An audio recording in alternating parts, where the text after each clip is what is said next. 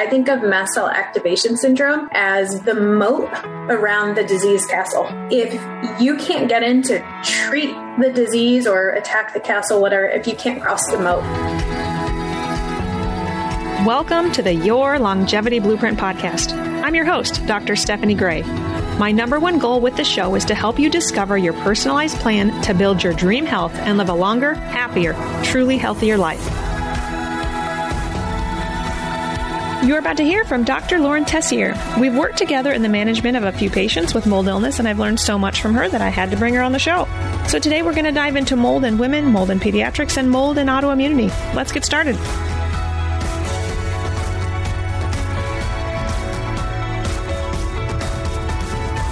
Welcome to another episode of the Your Longevity Blueprint Podcast. Today, my guest is Dr. Lauren Tessier, who is a practicing naturopathic physician. Her practice, Life After Mold, located in Waterbury, Vermont, services local and international clients suffering from mold-related illness complicated by comorbid conditions such as multiple chemical sensitivity, mast cell activation syndrome, and chronic infections like Lyme and co-infections, Epstein-Barr virus, cytomegalovirus, etc. Dr. Tessier, previously CIRS certified in 2016, treats not only biotoxin illness, but also other overlooked forms of mold illness, including allergy, infection, colonization, and mycotoxicosis. Dr. Tessier serves clients via in-office medical care or through educational wellness consults. She also provides one-on-one private training for practitioners looking to improve upon their mold-literate clinical skills. Dr. Tessier is the president of the ISEAI, or the International Society for Environmental Acquired Illness, and has been in service to the nonprofit since 2017 in roles of secretary, vice president, and general board member. ISEAI is dedicated to helping practitioners learn how to diagnose and treat environmentally acquired illness in their client population.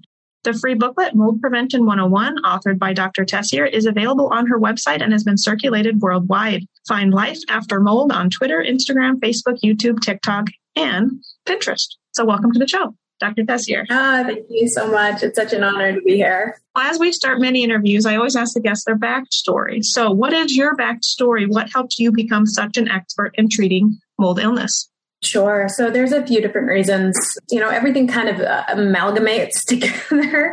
And some of it's kind of retrospective understanding of the things that kind of pushed you along the way. But where I really started, I was doing primary care here in Waterbury, and I had a few clients where they were just having like really resistant cases. The typical things for like fatigue and brain fog weren't working, you know, like B vitamins and B12 and vitamin D. And after some discussions, it kind of brought to light the fact that this person in particular had a finished basement office. And we had Hurricane Irene in 2011 come through, which caused severe flooding in certain parts of Waterbury. That really brought the attention to the fact that, you know, mold could be a thing. And of course the dialogue was, oh, well, we fixed it. Everything's dried out. It's not a problem. But then it was like more and more cases in Waterbury. And then finally kind of found out about SIRS and Shoemaker and became certified and just kind of chugging along and learning more and then, you know, expanding beyond that. And then, of course, somewhere sprinkled in there, which I really feel happens to most functional medicine practitioners, I had my own experience. And it took a lot of self-convincing and realization that there could be an issue. And lo and behold, there was an issue. And I actually bumped into two personal living situations where I've had some mold and water damage issues. So I know firsthand what it feels like, and it's horrible. It's horrible. And so after kind of having that firsthand experience and really understanding it, then there are these little pieces of your personal history that you look back on. You're like, well, wait a minute. You know, I had a family member who was a teacher in a public school for years, chronic daily migraines every day. And those classrooms were just completely water damaged, flooded with water. Yep. When I know you see it a lot, tons of teachers. It is so sad. I do see that. And then you know, at least in my area, then I'm like, okay, when the patient comes in and they say they're a teacher and they're having symptoms, I kind of know which schools have the damage, sadly. And I have some patients who have children at certain schools they can't even enter because the school is just so moldy, so toxic. It is so sad. And it's just to play off that for a minute, you know, whenever I have a teacher, I think teachers, I crunched the numbers at one point, like a gross estimation of teachers make up like 0.01% of the US population. And they make about 5 to 8% of my patient population. If you love that land. And then of course there's like female teachers and women seek healthcare more, and that I understand that. But it's just, wow. And then when you think about the fact that in that physical classroom where the teacher might be reacting, there's usually anywhere from 20 to 40 kids. And then all of these air systems in most schools are shared, these HVAC systems. So, you know, the schools, we can put a pin in it and come back to it later, but schools are notorious. So, and then I look even deeper into my past, and it's like I lost a family member to a really severe autoimmune disease. And one of the key things that, you know, I reflect back with my family on was that they lived in a daylight basement apartment. And when we went in there while they were in the hospital to clean things out, and it was moldy. I was a teen then. And, you know, there are little things that did something. And so those things really just kind of keep moving forward with me. And of course, you know, like that person was one of my favorite family members as a kid, like just like would love hanging out with them and goofing off with them. And, you know, I think about just the relationship lost with having lost them. And if I can help prevent someone from developing immune system chaos that leads into severe autoimmunity, like, you know, it's one of the things that really keeps me moving forward. It's a regret. It's something that I wish I could go back in time, but I can't. So when I say like it molds a thing that's really I've experienced, and it is really something, but it's not me. I just realized it. I don't doubt that so many people out there, if not 90% of the population, have had these events sprinkled in their life, but mold was just never connected to it for them. So true. I totally agree. Well, you are the mold expert. So can you give us, it's hard to do this in a, you know, short podcast, but can you give us the 20,000 foot view of mold, mycotoxin, and mold related illness?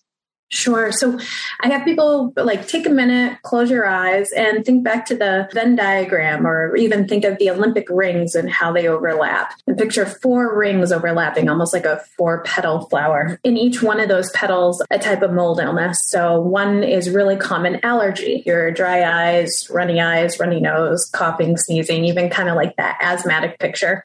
And another line, a little bit more rare, but still growing in concern, is fungal infection. And because the organism is existing in the body, I lump in there kind of colonization and biofilm. So in that particular type of mold illness, it's kind of like, I think of it as a horror movie. It's like the call is coming from inside the building, you know?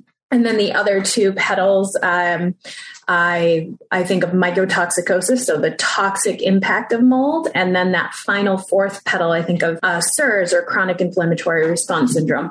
And so because all these overlap, you could have someone have an allergy that could flow into SIRS. You could have someone who has a fungal infection or colonization that could secrete toxins. And also you could have an allergic reaction to some of the fungal components that are existing in the body. So the reason why I think of them that way is because if I can sit down with someone and understand, they tend to lean a little bit more allergic, you know, these labs would probably be the thing I want to order, or they tend to seem a little bit more toxic, more neurological, more hormonal.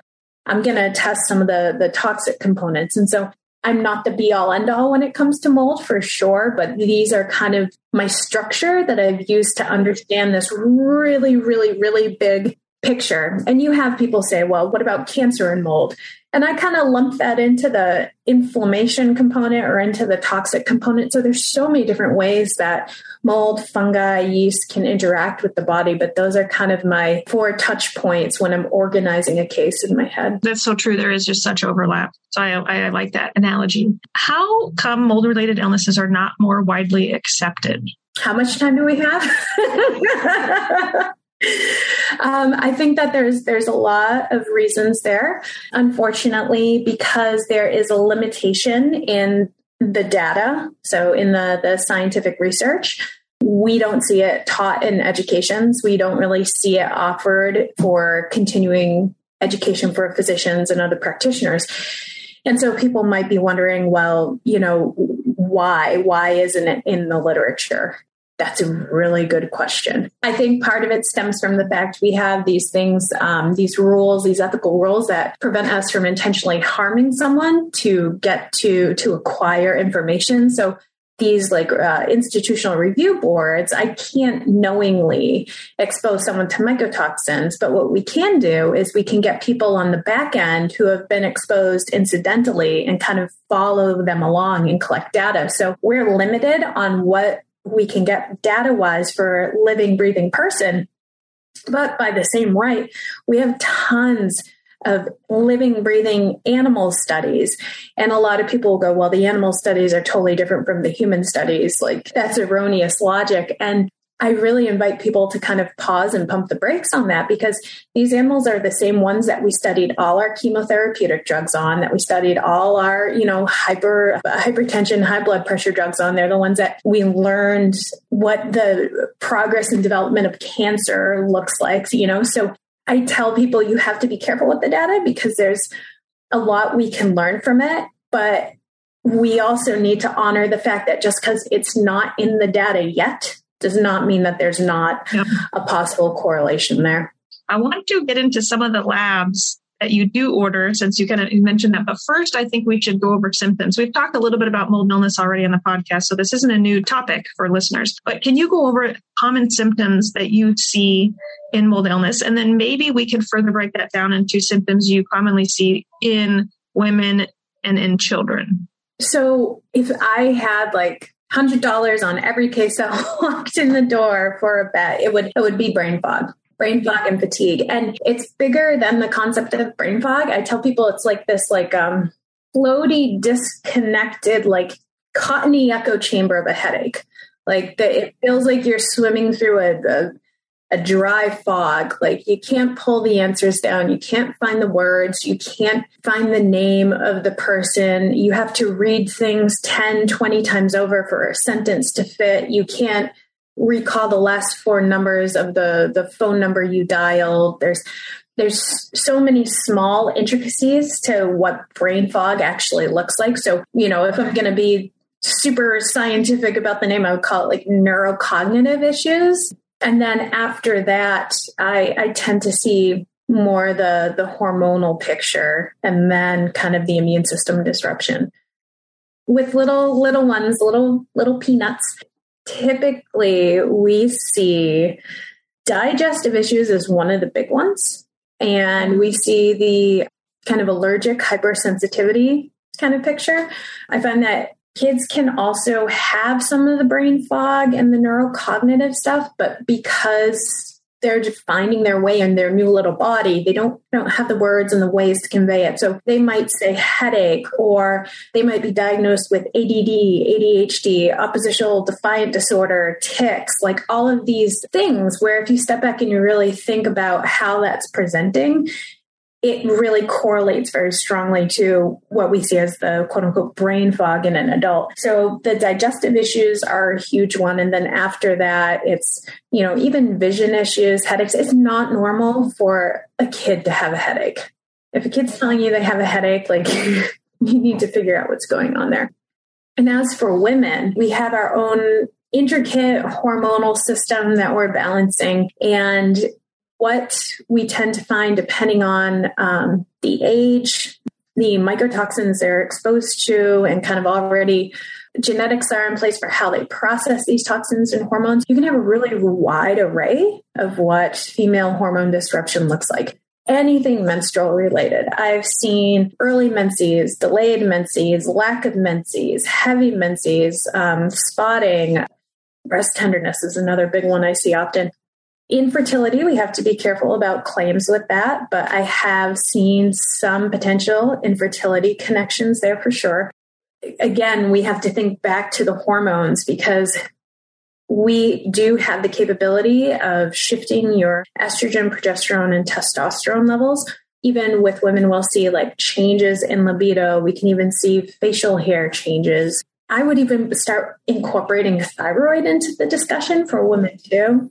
Hypothyroid is an epidemic. It's something like, what, 60% of women in the U.S. have a hypothyroid condition. And I see a big connection for women between thyroid, autoimmunity, and mold exposure. So I'm glad you mentioned that, because I think for years, functional medicine has emphasized the importance of, and it's still valid and true, of eating an anti-inflammatory diet, right, for autoimmune issues. And with Hashimoto's, we focus on that, and we want to fix nutritional deficiencies, and we eventually get to removing toxins. But I think with, Hashimoto's, I think we forget about mold sometimes. And I'm glad that you brought that up, that can be a driver, right, of the impact on the immune system that leads to that. So thank you for bringing that up. Yeah. There's actually some animal studies that show that I can't remember which mycotoxin specifically, but certain mycotoxins will flip on the gene expression in pigs, animal study, will turn on the gene expression for Hashimoto's, and will turn on the gene expression for type 1 diabetes. There's something potentially there. It's something at least to think of and look into. What other symptoms do you see with mold? So obviously brain fog, fatigue, digestive issues. What about, do you see a lot of dizziness, vertigo, just disequilibrium? Mm-hmm. There's this internal vibration thing that you hear from a lot of clients, or it's this slight rocking. It's almost like their Golgi tendons are trying to figure out what's happening. But you see this slight internal rocking, internal vibration sensation, even for people who are really exposed. And this is where I start getting nervous about the brain component. People will say they feel like they're moving in a bouncy castle kind of feeling. So there's something off with the cerebellum, and then another one that we'll see a lot will be the sensation of missing a step. Like if you're coming down the stairs and feeling and missing a step. And similarly, this one is where we have to be a little bit more cautious. Sometimes people will develop disorientation. Perfect example is you're driving on the right side of the highway. You know that you're safe. You got your colors on their respective side. You see and you have this split second panic of, am I on the right side of what's been? And you bring yourself back into the situation. Like, no, I'm okay. I know it's happening. And it can be so small, or the disorientation can be really big, but I see that a good amount in folks too. So the balance and ataxia for sure goes hand in hand. Let's go to labs for a second, which you could do a whole episode on labs. But when patients come in to see you and you are highly suspicious that they do have a mold-related illness, and let's stick on that topic first, and then I do want to go to kind of mast cell activation syndrome. But when patients come in with a suspected mold illness, what labs are you privy on ordering? I know there is a difference in opinion. I've had different providers on, some only order blood work, some do urine mycotoxin testing. I think I know how you're going to answer this, but what labs are you privy to ordering in these patients? Yeah, I think it depends on what they're showing up as. If they're showing up as someone who's more allergic and kind of histamine-y, I will lean towards running, your typical allergy-related panel, your eosinophil count, your ECPs, your 24-hour urinary histamines, and even start kind of towing into the mast cell. Yeah, let's go there now. I have to interrupt you because with those labs, do you find a lot of abnormalities, or do you feel like patients have to be having kind of a flare in order to find abnormal? There's a whole idea that people, if you're even going to mess around with tryptase, you need to get a baseline and then you need to get a flare, and there needs to be a certain amount of % increase. And I treat presumptively. I mean, anyone who's in a flare is not going to want to go to the hospital, get rubbed down with hand sanitizer and alcohol and sit in a chair and be poked. So usually I dialogue with people and I usually contract with them saying do you feel comfortable with presumptive treatment and things like that? So with the mast cell stuff, I don't pursue those workups as much as I pursue presumptive treatment with them. Sure. Let's define, for the listeners so we don't lose them, let's kind of define what mast cell activation syndrome is. And actually in your bio, you also, or I referenced, multiple chemical sensitivity. So can we go there just for a minute? And then we'll circle back around to the labs. But since we're kind of talking about this flare that we sometimes obtain labs in for mast cell activation syndrome diagnosis. What is mast cell activation syndrome and also multiple chemical sensitivity? Sure. So people can get a grasp of this. I think of mast cell activation syndrome as the moat around the disease castle. If you can't get in to treat the disease or attack the castle, whatever, if you can't cross the moat, And so what I find usually is people who like flare really easily or have, I mean, the first time you even think about introducing anything into their person field, their supplements, whatever, they have really big responses. It's usually, hey, let's think about what the role of histamine here is. So mast cell activation syndrome is a big slew of disease states, actually, but when we're thinking of it from a functional medicine realm, we are kind of just diluting it down to there are these white cells that tend to release a lot of things when they're threatened, and histamine is one of them. And if they're functioning right, they're only releasing these things either when they need to send a message or when they're threatened. But when they're in a state where they're just on high alert, they will react to even the smallest stuff. So for instance, if you have someone and they have a car in front of them that stops short and they jam on their brakes in a quick panic, they'll get a histamine flush. You know, it can be something that's simple and that easy. So mast cell activation syndrome, it's people are throwing histamine. That's the best way I could put it. They're just throwing histamine at every single thing, overstatement, at every single thing that's coming into their person. And that can make it really, really hard to try to treat them because there's this impenetrable moat around them that if you don't address it first or drain it or whatever the horrible metaphor is here, you won't be able to get to that core there. And I think with mast cell activation syndrome, we also tend to include like histamine intolerance or histamine overload. Again, it's just that idea of this kind of allergic inflammation kicking around in the body that just doesn't let you get work done, as far as that's my clinical perspective on it. And then what is multiple chemical sensitivity?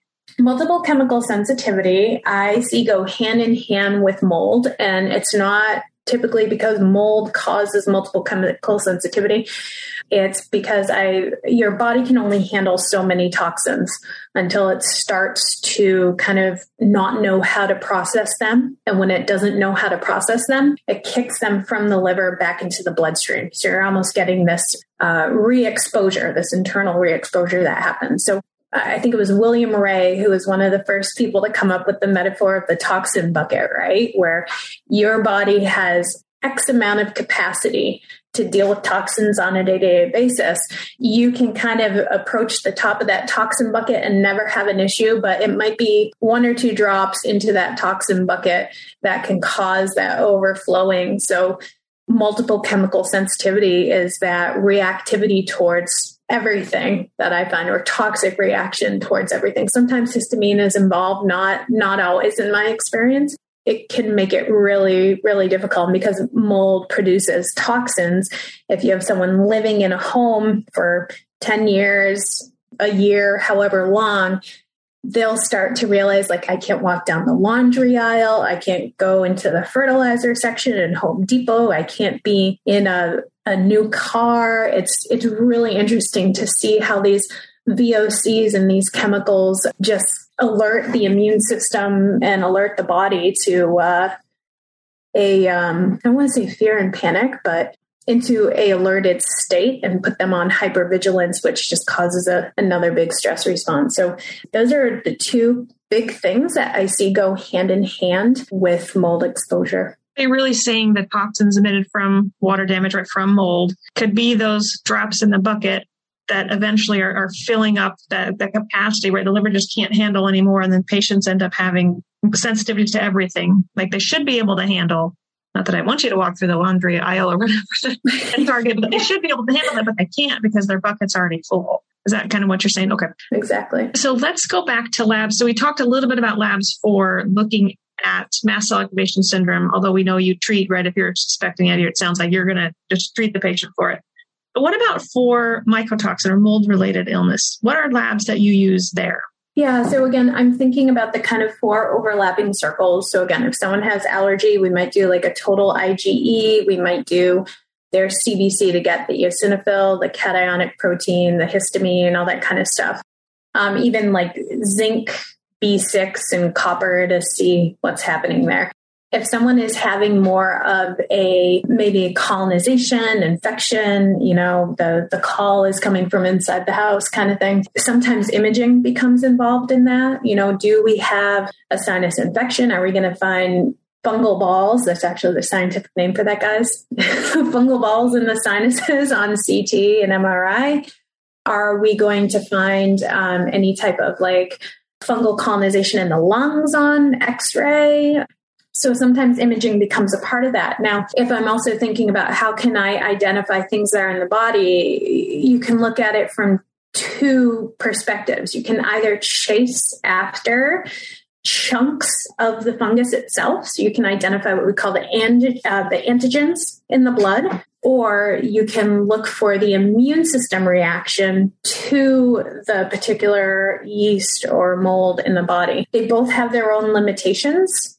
For sure, without a doubt, if you're immunosuppressed, you're not going to have as much of an excited reaction with your antibodies. Maybe you're exposed to a mold that they don't have that particular lab test for. Well, that's never going to come back positive because you can't test for it. From the antigen perspective, you know, if you have a fungal colonization tucked away in your body and it's kind of really local, we might not find those little chunks of mold floating around in the serum and the blood. So they all have their limitations, right? So that's why imaging could come into it. So right off the bat, we talked about the allergy component. We talked about the organism living in the body, the infection, the colonization. And then there's the toxic component. If we were to have a true gold standard for toxin, mycotoxins, it would really be a tissue biopsy of a high fat containing tissue. There are studies that show that there are autopsies done that show collection of mycotoxins in the brain, the liver, and the kidneys, really high fat organs. So the best that we can do, because I can't go around taking chunks of people's brains, the best I can do is to see what's coming out in the urine. And there's two different ways that you can test the urine. You can kind of look for the parent molecule spilling into the urine, or you can look for the metabolites of that parent molecule. Depending on how you use these in your practice, they have clinical utility. Like you can get information from them, but they tell you two different pictures. And that's where a lot of the kind of headbutting comes together in the mold world. So that's really the mycotoxin component in a nutshell, for sure. I'm making notes because now I want to ask you a couple other questions, which I didn't plan on asking you. But so let's talk about urine mycotoxin testing. So I'm with you. I do urine mycotoxin testing on patients. I think it's very useful. I guess the devil's advocate against that is that some providers who I've even interviewed say, oh, those tests are only showing mold toxins from food. What's your defense to that? Or how would you respond to that? There's a few animal studies. Animals were exposed to mycotoxins, transdermal, so through the skin, direct injection into the stomach, so intraperitoneal injection. And there's a dialogue about the nitty gritty on that, but direct injection into the abdomen and then inhalation. They found between all of those that inhalation, I think compared to transdermal, had a 20 times higher systemic absorption. And I think it may have been like 2 to 10 maybe compared to the gut injection. And I believe they did this in rats and then they did this in guinea pigs. The lungs are a direct, I mean, you can't, other than doing an IV, you can't get any more direct into the systemic bloodstream than through the lungs. Could there be food exposure? For sure. Is that picking up some ochratoxin? I don't doubt it. However, this is why it's so important to control the different variables of exposure. Your variables of exposure are your environment, your food, and I'm sure I'm missing one right now. I apologize. Mm-hmm. Those are the two big ones. If someone is not changing their diet, if someone comes into me and they're eating mangoes and beef and rinsed rice, and we have them maintain that diet for 2 years, even while we're doing the urine mycotoxin testing, we are potentially canceling that variable out. Yes, there's bioaccumulation. I honor that. I hear that. But if I have someone who's coming in and they start off on that beef and mangoes and rice, and then 2 months in, they switch to just eating peanut butter sandwiches at every meal, you're changing the profile of the mycotoxin load of the food. So if someone is maintaining no drastic change versus if they came in and they were eating peanut butter at every meal and they continued to eat peanut butter for 2 years, I would say, okay, well, your ochratoxin's high. It was high from the get-go. You're out of exposure. Your diet hasn't changed. I try to tune things in from what I can control from the variables. So if we're not changing food, but we're still in a space that might be exposed, I try to bring those two things together. As much as you can control those two major variables, that's how you can really dial in and see what's happening there. So yes, exposure absolutely comes from food, without a doubt. But you could argue the same thing. If someone's food intolerance testing for IgA pops up with Saccharomyces and fungi, it's like, well, IgA coats the entire respiratory tract, mouth to anus too. And we know that there is crossover between all different fungi, polysaccharides, between fungal species. So it's kind of like you always have to invite in the possibility of the wild card, you know? And so how I work through that with people is I do serial testing. One test, it's a snapshot in time. And if we control our variables as we travel through time and do our serial testing, I use that data set to more inform the case than just, oh, here's one test, you're mold toxic. Well, I can't say that from that test because these things are being metabolized and leaving the body. If it's leaving the body, I can't really tell you what's happening in that one test. But if we do it over a series of time, I can say, wow, you know, this started high and then it went higher because more was leaving the body. And as more time passed, it dropped down and left the urine because you've drained the reservoir. So it's a really big lay of the land. And I have found the tool set and the movement through the tool set that seems to really coincide with my cases and how I support them. But other people might have other great tools that they find really helpful. You know, some people might swear by IgM and IgG testing. That's great. You mentioned peanut butter. And so I just said for the listener, so peanuts are a food that commonly are, you know, are contaminated with mold toxins. So you may see that via elevated ochratoxin on a urine mycotoxin test. Can you, for the listener, just briefly go over what are the most moldy foods? You know what I'm trying to say. What are the foods you take patients off of when you're trying to control for that food variable and then get them on a low mold diet? Yeah. So again, I'm not really taking them off the food. I'm not changing the food because I want that variable constant. Okay. Constant. Okay. We want that constant variable. But if I want someone to like come off of a mold toxin food because I think it's like irritating the gut or causing a leaky gut issue, or like, let's frame it from that perspective, right? If people close their eyes and think about what comes from the ground has to dry out and get stored away somewhere before I eat it. Those are going to be the foods. So it's going to be grains, legumes, beans, coffee, nuts, anything that starts a little damp and then gets stored somewhere dry. That's where a lot of the issues come in. Now, theoretically, could improper fermentation cause some issues? Sure. Can bioaccumulation happen, meaning I feed a cow some moldy hay and then they store it away in their fat and then I cook up that steak and eat it and have some exposure when I eat that fat? Sure, absolutely.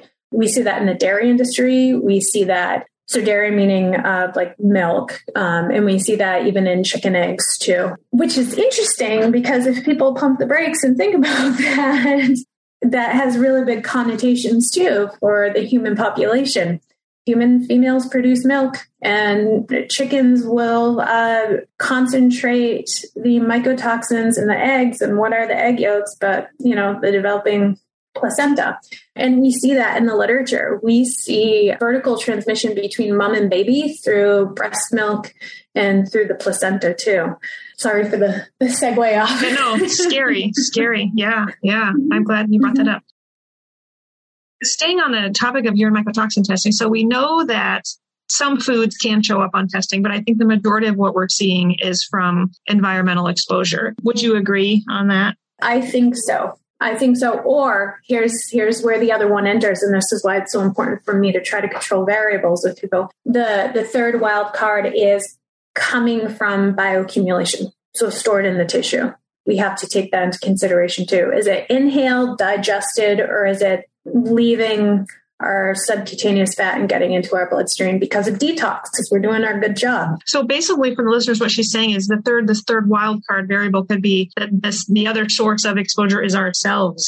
Like literally we are colonized with these toxins, or however you want to say it, that we need to get rid of. So let's go there then. So I guess I want to next talk about the most important aspects of treatment.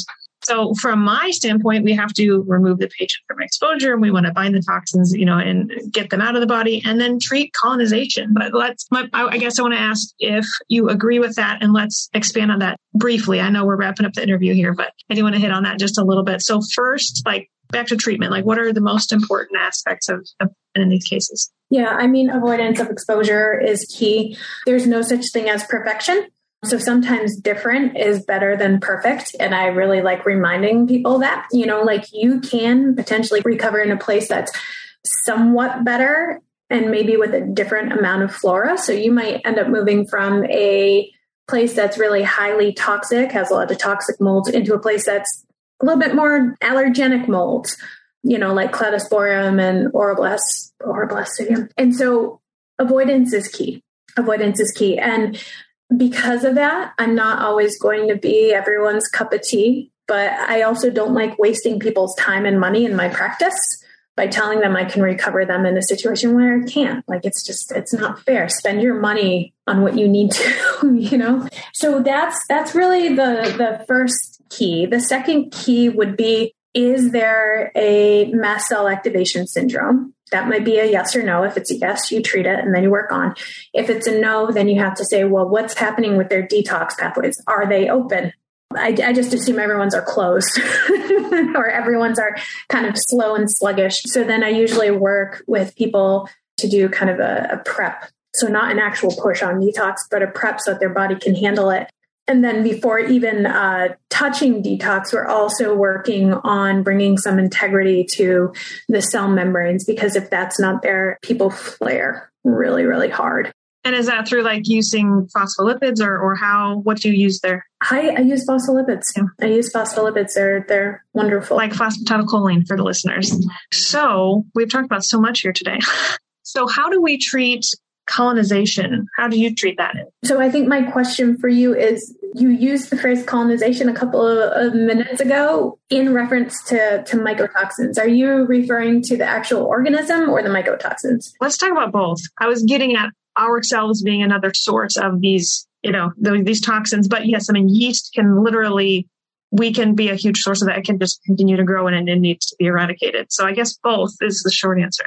So I think we spoke a little bit about the body being the reservoir and the pool again, of doing the phospholipid prep and the pre-detox work and support. So I kind of work that foundation, lay that foundation, because no matter what, we need to detox your system and pull this crud out of your system. And for me, that's kind of that I was just trying to get clear on the verbiage being used for the living, breathing little entity in your body. They're in our biofilm. They're in our mouth. They're in our gut. They're in our urogenital area.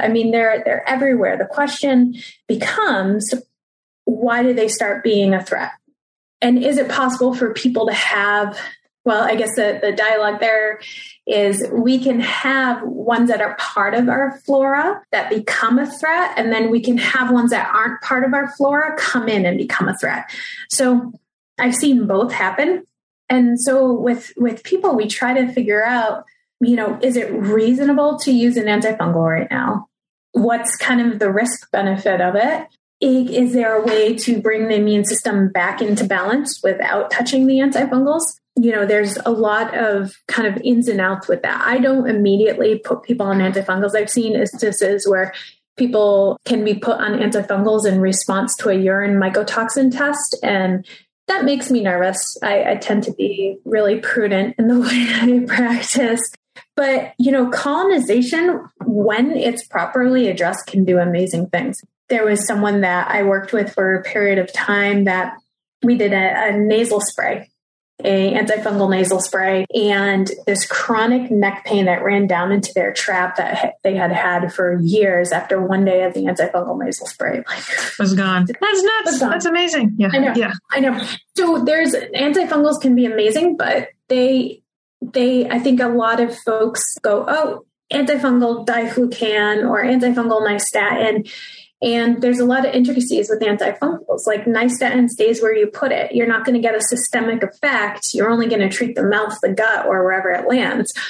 Versus some of the other classes of antifungals, some of them only touch candida, whereas 50 years ago, they used to actually hit some of the other ones, but because they've developed resistance, you know, they're not as efficacious. So there's also a limited tool set with our antifungals. So it's the dialogue then starts to become, well, what can we learn from antibiotic resistance and how can we apply that in this situation? So it kind of goes back a little bit to terrain theory and tiptoes the line of what can we do to bring the body back in balance so that way it's not threatened like this. The same way, like you're never going to eradicate every teensy tiny little spiricete of Lyme from someone's body, but you can maybe get the load down and then get their body to tolerate it.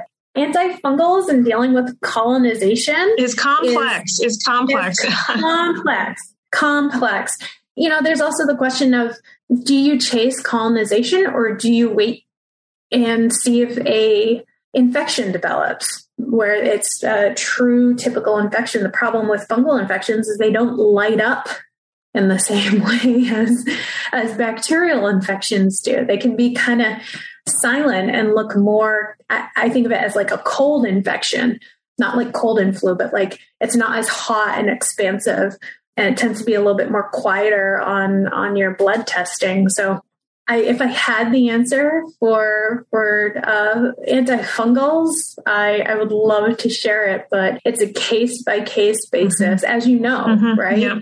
And that's why I wanted to ask that question, because we have worked together on a case, a mutual patient who we think has the colonization. So I just wanted to bring that up for listeners, especially if they just feel like they're not getting better and lab testing is not improving despite controlling the variables of the diet and the environment, that colonization could play a role. So I wanted to go there for a second, but clearly you are a wealth of information. You're very, very intelligent, and this is a complex interview. So if listeners are staying tuned here and they feel like they want to work with you, where can they find you? I know you have a free gift as well. So tell us about your practice and where you are and where they can find you. Yeah, so my practice is Life After Mold, and I'm located in Waterbury, Vermont. I do what I call butt-in-the-seat medical care with people where they come into the office and I manage them. And I also do educational consults with people where they're managed by their local physician, and we kind of help educate the physician to help them navigate that. And so I'm found everywhere online. My website is lifeaftermold.com. And then I also am across pretty much all the big social medias, Instagram, Facebook, YouTube, Pinterest, even TikTok, which has been a trip. Very interesting. And yeah, I welcome people to definitely check that out.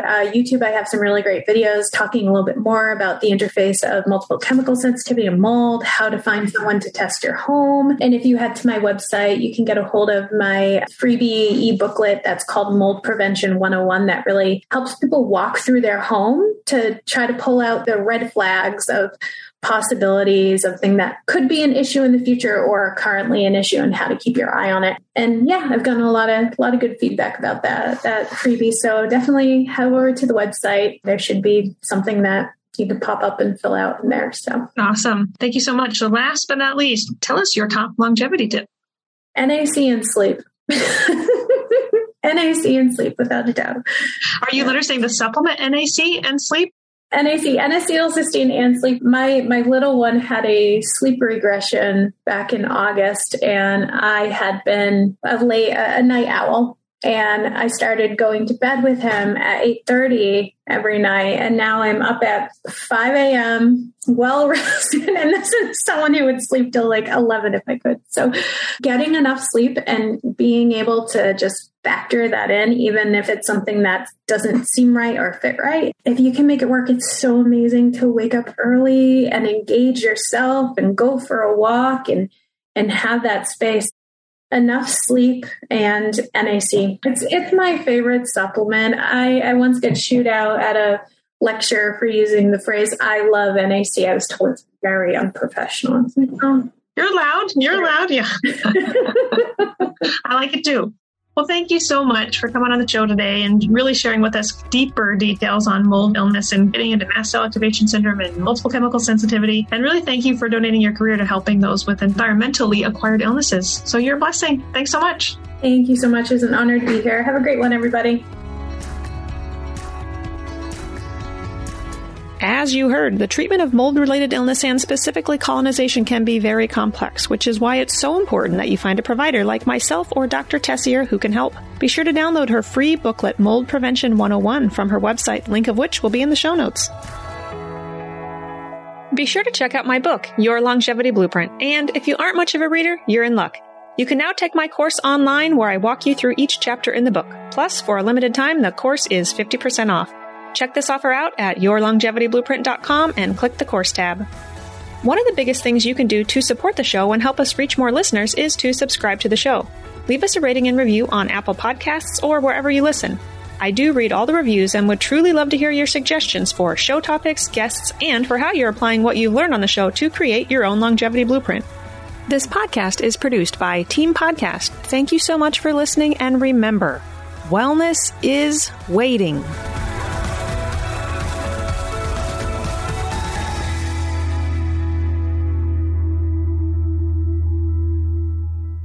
The information provided in this podcast is educational. No information provided should be considered to be or used as a substitute for medical advice, diagnosis, or treatment. Always consult with your personal medical authority.